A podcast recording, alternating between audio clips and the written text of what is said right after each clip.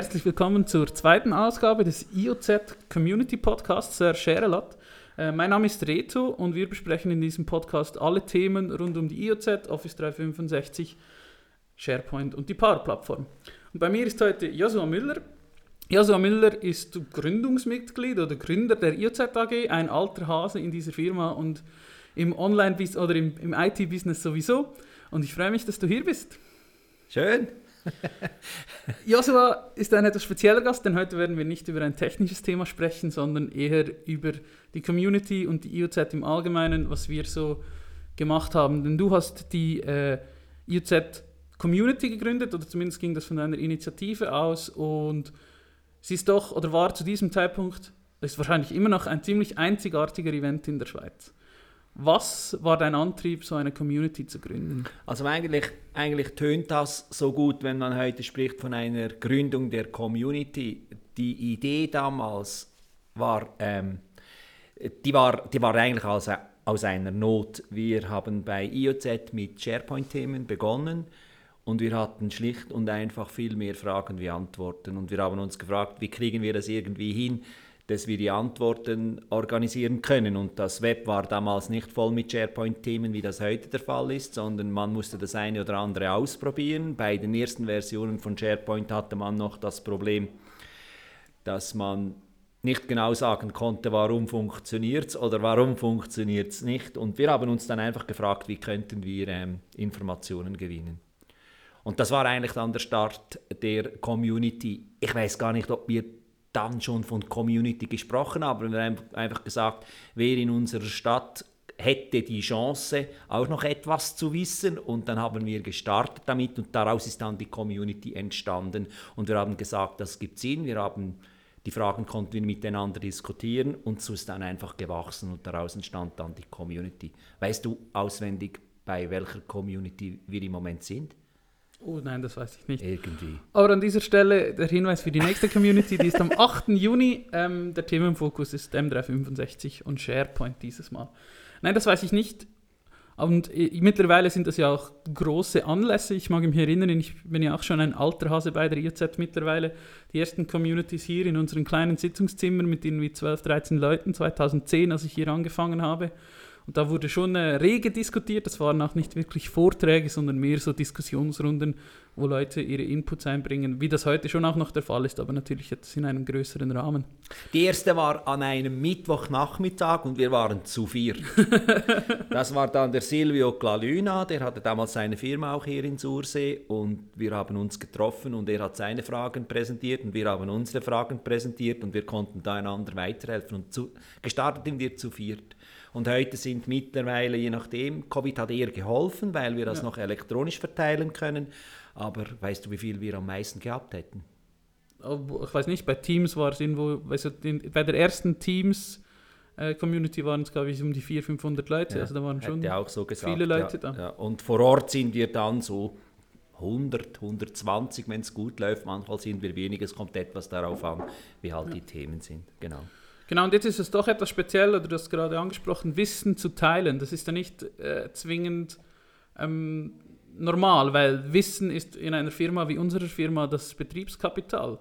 Weswegen habt ihr diesen Schritt gemacht, das so quasi nach außen zu bringen? Ja, das war das ist eine gute Frage, Reto. Also wir, hat, wir hatten wirklich viele Diskussionen deswegen. Und zwar es gab Phasen, so in der, im ersten Drittel unserer Community, das hat sich dann relativ gut rumgesprochen. Wir hatten immer mehr Mitbewerber in diesen Communities. Und wir mussten schon etwas über den eigenen Schatten springen, um zu entscheiden, lass uns nach wie vor dieses Wissen teilen. Und das gab bei uns dann schon Diskussionen, so im Stil, wie du gesagt hast, wollen wir das überhaupt? Wir bilden ja eigentlich unsere Mitbewerber aus.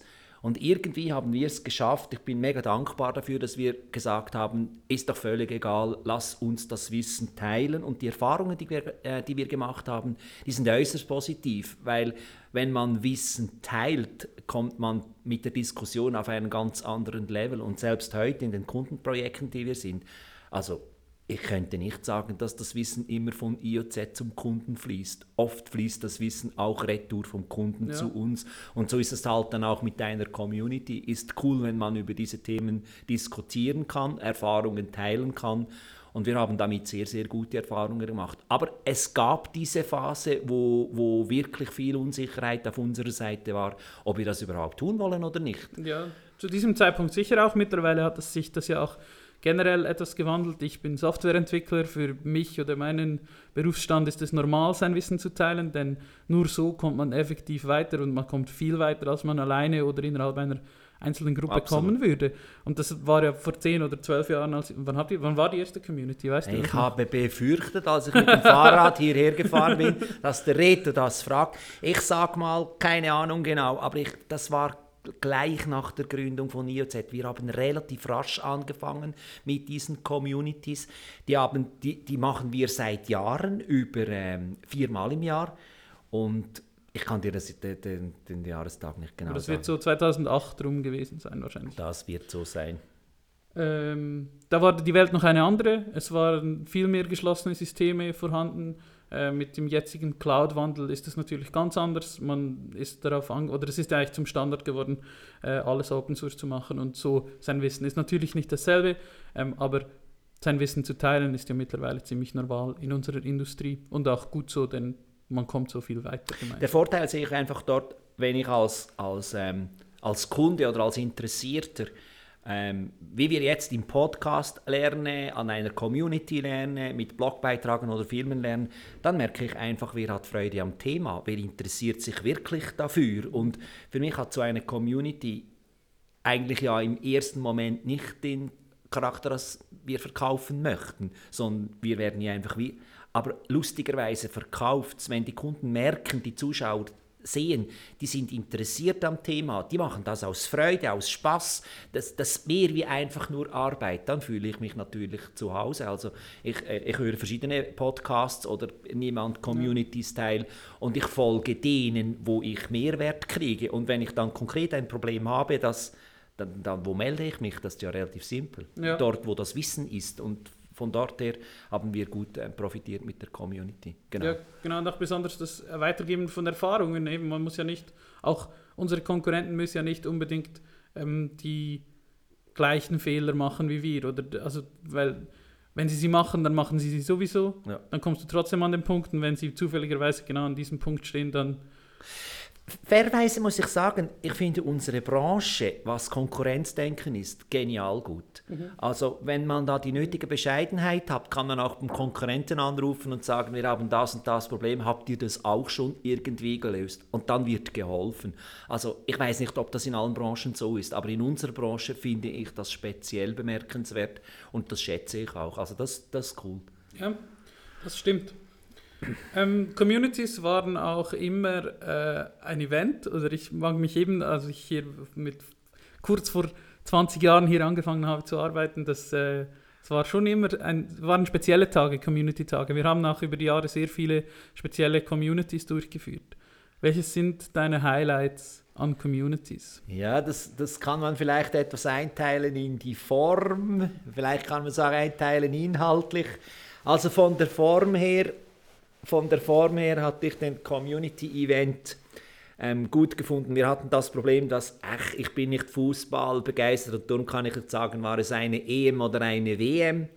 Ähm, vorher habe ich gehört, es wäre 2010 gewesen, keine Ahnung.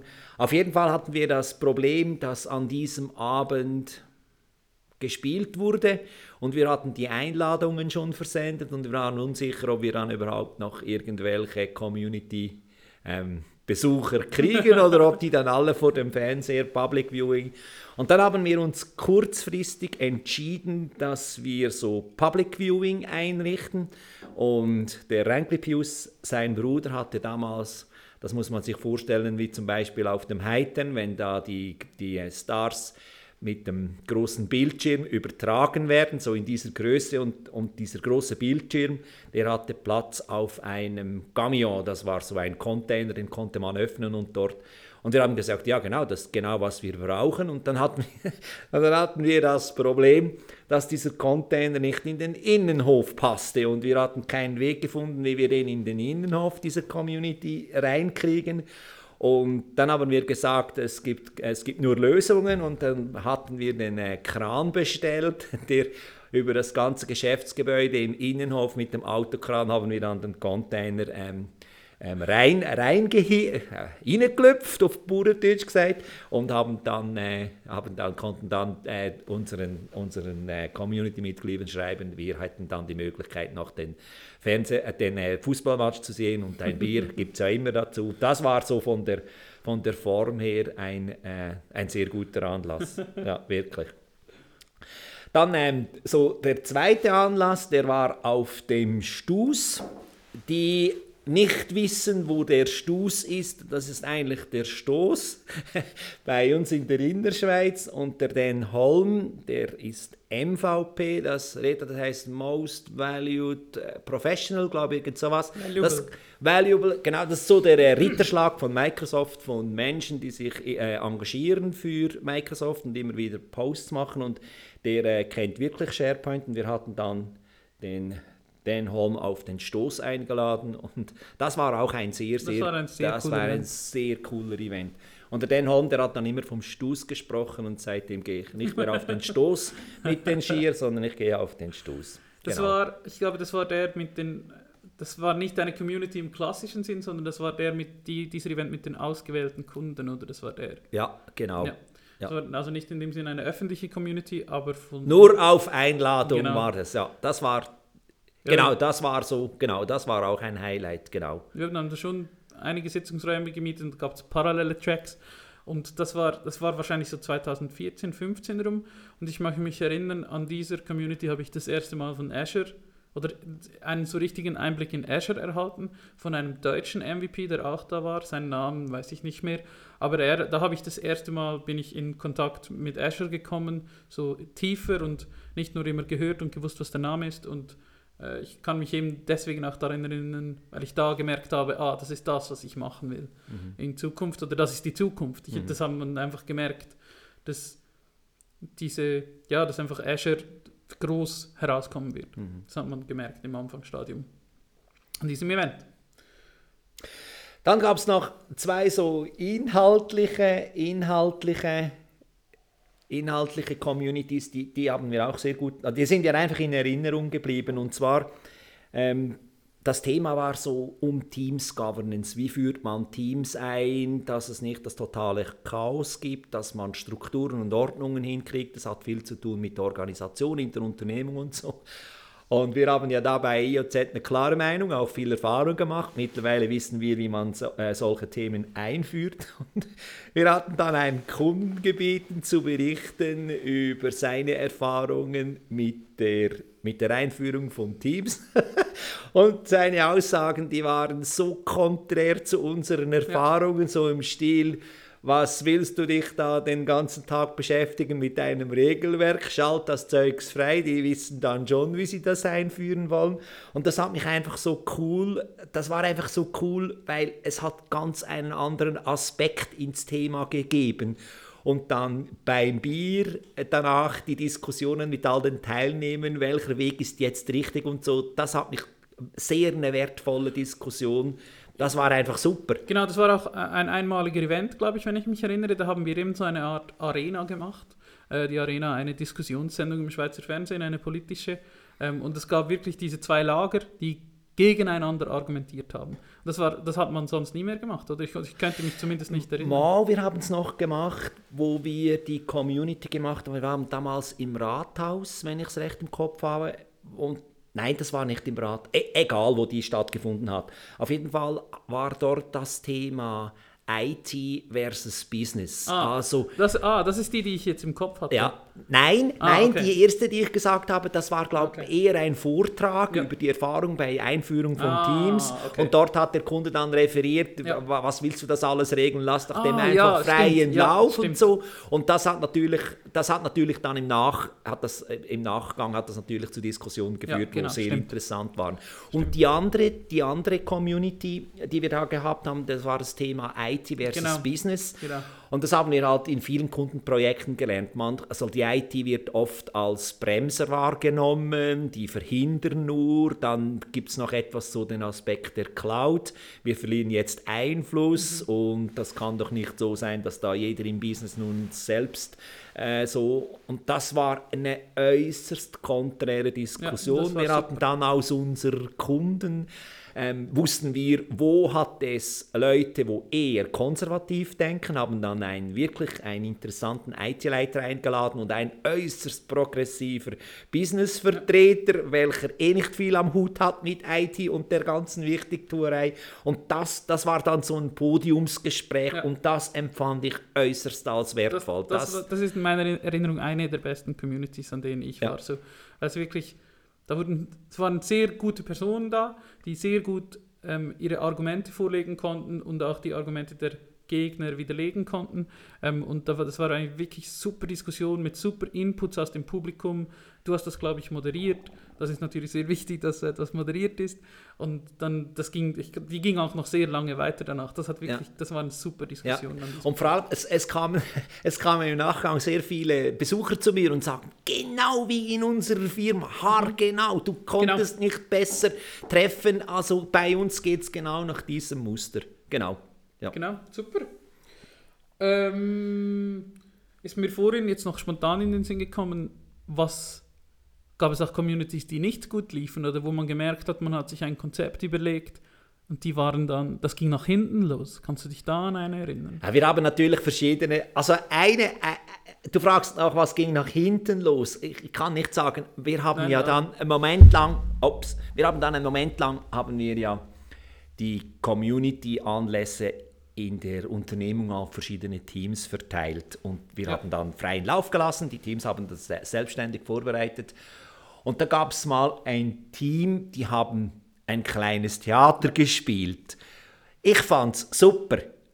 Ob jetzt das ins Kapitel ging nach hinten los oder nein, so richtig nach hinten ging wahrscheinlich nichts los, aber wir haben viele Experimente gemacht, genau. wo wir dann quasi gesagt haben, ach okay, das hat wohl etwas weniger positiven Einfluss gebracht. Wir haben viel, viel einfach ausprobiert und, Ja. und einfach mal gemacht und geschaut, was dann, was dann passiert damit. Aber so ein richtiger Schuss nach hinten, nein, glaube nicht. Also darauf hat meine Frage auch abgezielt. Eben, man hat etwas ausprobiert und dann gemerkt, ah, das hat jetzt nicht den gewünschten Genau, Effekt ja. das hat nicht so funktioniert. ja, genau. Ich mag mich auch noch an eine erinnern, oder was ich halt immer, aber das ist meine persönliche Meinung, welche ich nicht so gut fand, waren die mit den perfekten Präsentationen. Es könnte sogar sein, dass das dieselbe Community war wie die mit dem Theater, ähm, wo ich weiß auch nicht mehr, wer das war, aber jemand, glaube ich, von der Microsoft hat eine perfekte Präsentation abgeliefert, wirklich mit sieben VMs und super vorbereitet Ja. und mega gut, aber das war halt einfach nicht interessant, da zuzuschauen. Die schlechtesten Communities,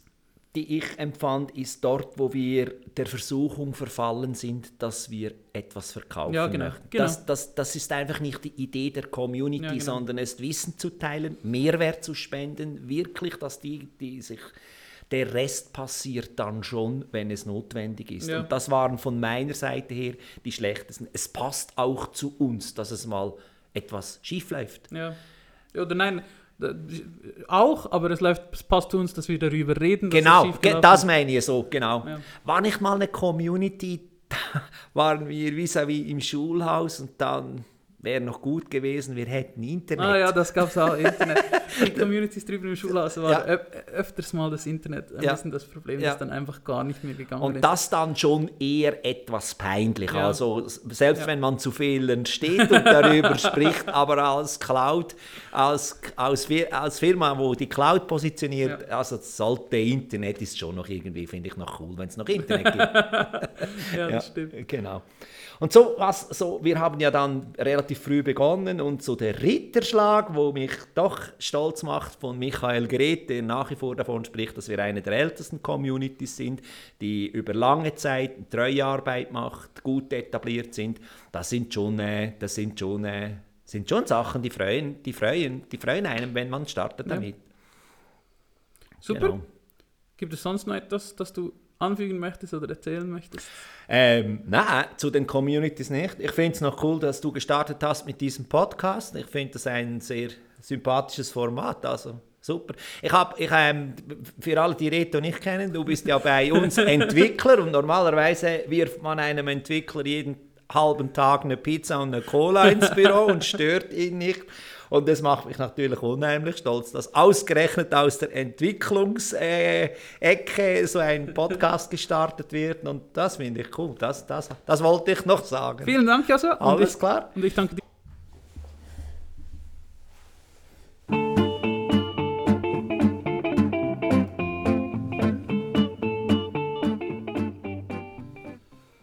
Bei mir sitzt nun Andrea. Andrea, herzlich willkommen. Äh, du bist bei uns die Power-App-Spezialistin und in den nächsten paar Minuten werden wir nun über deine Erfahrungen mit Power-Apps reden. Denn du bist äh, eines unserer neuesten Teammitglieder.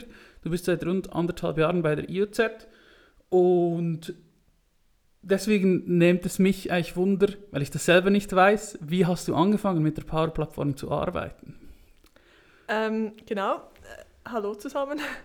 Ich habe, ähm, bevor ich bei der IOZ ähm, begonnen habe zu arbeiten, habe ich eine Lehre als Mediamatikerin gemacht, aber ähm, dort habe ich nie mit der Power-Plattform zusammengearbeitet. Also ich habe eigentlich wirklich begonnen, als ich bei der IOZ meinen ersten Arbeits Arbeitstag hatte. Und äh, ja, da wurde ich einfach etwas ins kalte Wasser geworfen und es hieß einfach, ja, mach mal. Ähm, wir hatten da das Projekt der Besucherverwaltung, das von einem meiner Arbeits Arbeitskollegen aufgebaut wurde und ich konnte da eigentlich dann diese Lösung weiterentwickeln. Und so sah ich schon, was etwa möglich war, ähm, hatte ein, eine gute Basis, auf der ich dann aufbauen konnte. Du bist bei uns im Team ja eine der größten Fans äh, von Power Apps, wenn ich das so sagen darf. Was hat dir besonders gefallen am Anfang, als du angefangen hast, dass jemand, der überhaupt noch keine er Erfahrung hatte äh, mit IT-Projekten IT oder auch Software, die in solchen Projekten verwendet wird, was hat dir am Anfang besonders gefallen? Oder was war so dein erster Eindruck? Ähm, ich fand es cool, dass ich die, die grafische Oberfläche, die kannte ich eigentlich schon, weil sie äh, PowerPoint sehr ähnelt. Und dann kommt man halt hin und ja, fügt, man, fügt mal einen Button ein und dann sagt man mit Excel-ähnlichen Befehlen, was der tun soll, wenn man da drauf drückt. Und das fand ich sehr interessant, dass ich ähm, auch wenn ich noch nicht wusste, wie ich genau alles umsetzen sollte, ich konnte doch mal einen Button einfügen und mal sagen, ja, wenn ich dann auf diesen Button klicke, dann soll das und jenes passieren. Stimmt, und was hat dich am meisten genervt? Was, was es etwas gibt? Ähm, ja, am Anfang war es vielleicht auch die, die Vielfalt, die es gibt, wenn ich in Power Apps komme und dann sehe ich überall diese Buttons und Menüs und weiß vielleicht zuerst gar nicht mal, ja, was muss ich jetzt machen und eben für mich war alles neu, ich kannte auch SharePoint nicht wirklich. Ähm, das war halt schon etwas schwierig, dass ich mich da zuerst etwas zurechtfinden konnte. Das ist ja auch eigentlich eine der hauptsächlichen Challenges für ähm, jemanden, der neu beginnt, ähm, dass nicht nur die Plattform, mit der man selbst arbeitet, sondern auch alle Umsysteme wahrscheinlich neu sind. Wenn jemand, was typischerweise für einen neuen Mitarbeiter in der IOZ der Fall ist, vorher nicht so viel Erfahrung gemacht hat mit Office 365 und wenn dann wahrscheinlich nicht auf diesem Level, wie mhm. wir das tun. Ähm, du hast kürzlich einen äh, Blogpost veröffentlicht, äh, der abrufbar ist auf blog.irc.ch, ähm, wie man Power-Apps mit wenig Aufwand schön machen kann. Und du bist ja bei uns wirklich auch die, die unsere Power-Apps schön macht. Das merkt man auch, äh, dass du da besonders viel Erfahrung hast. Ähm, was wären so deine easy Tipps für jemanden, um die Power-Apps schöner zu machen mit wenig Sachen? Ähm, ich finde, das Wichtigste ist, dass man doch alles etwas ändert, weil dann sieht es nicht aus wie eine Standard-Power-App. Also für mich ist es immer wichtig, dass man nicht sofort sieht, ah ja, das ist Power App, das ist das Formular, die sehen immer gleich aus. Ähm, ja, ich passe sicher immer die Farben an, damit es auch ähm, Company, also der Company entspricht. Ähm, das finde ich wichtig. Und wenn ich in Power Apps etwas einfüge, dann ist es immer sehr präsent. Also ein Button, die sind standardmäßig immer blau und recht groß und fett geschrieben und die Formulare haben alle eine, eine Randdicke von äh, zwei Punkte oder so, das finde ich alles viel zu viel. Darum gehe ich meistens hin und ändere das auf dann irgendwie ein Punkt Randbreite oder so, einfach, dass es etwas, etwas leichter scheint und mich nicht so erschlägt. ja, das ist das richtige Wort. Ähm, das ist auch in PowerPoint so. Deswegen gibt es auch wahrscheinlich einige Firmen, die äh, gutes Geld verdienen mit schönen PowerPoint-Vorlagen äh, oder PowerPoint-Designs. Da kann man echt viel machen, wenn man da ein bisschen Erfahrung hat. Wenn du jetzt mit deiner vorherigen Arbeit vergleichst oder so, was, wo sind die Grenzen der Power Apps? Oder gerade jetzt in Bezug auf Design, was sollte man damit vielleicht besser nicht machen? Oder hast du selber schon gemerkt, ah, das wäre jetzt wahrscheinlich besser, das nicht so zu machen? Mm, Ja, Also ein Grenzen Beispiel. ist, ist immer schwierig. Ähm, grundsätzlich ist es so, dass wenn es bereits ähm, Lösungen dafür gibt, sehe ich den Need jetzt nicht so, dass ich das in, in Power Apps nachbaue.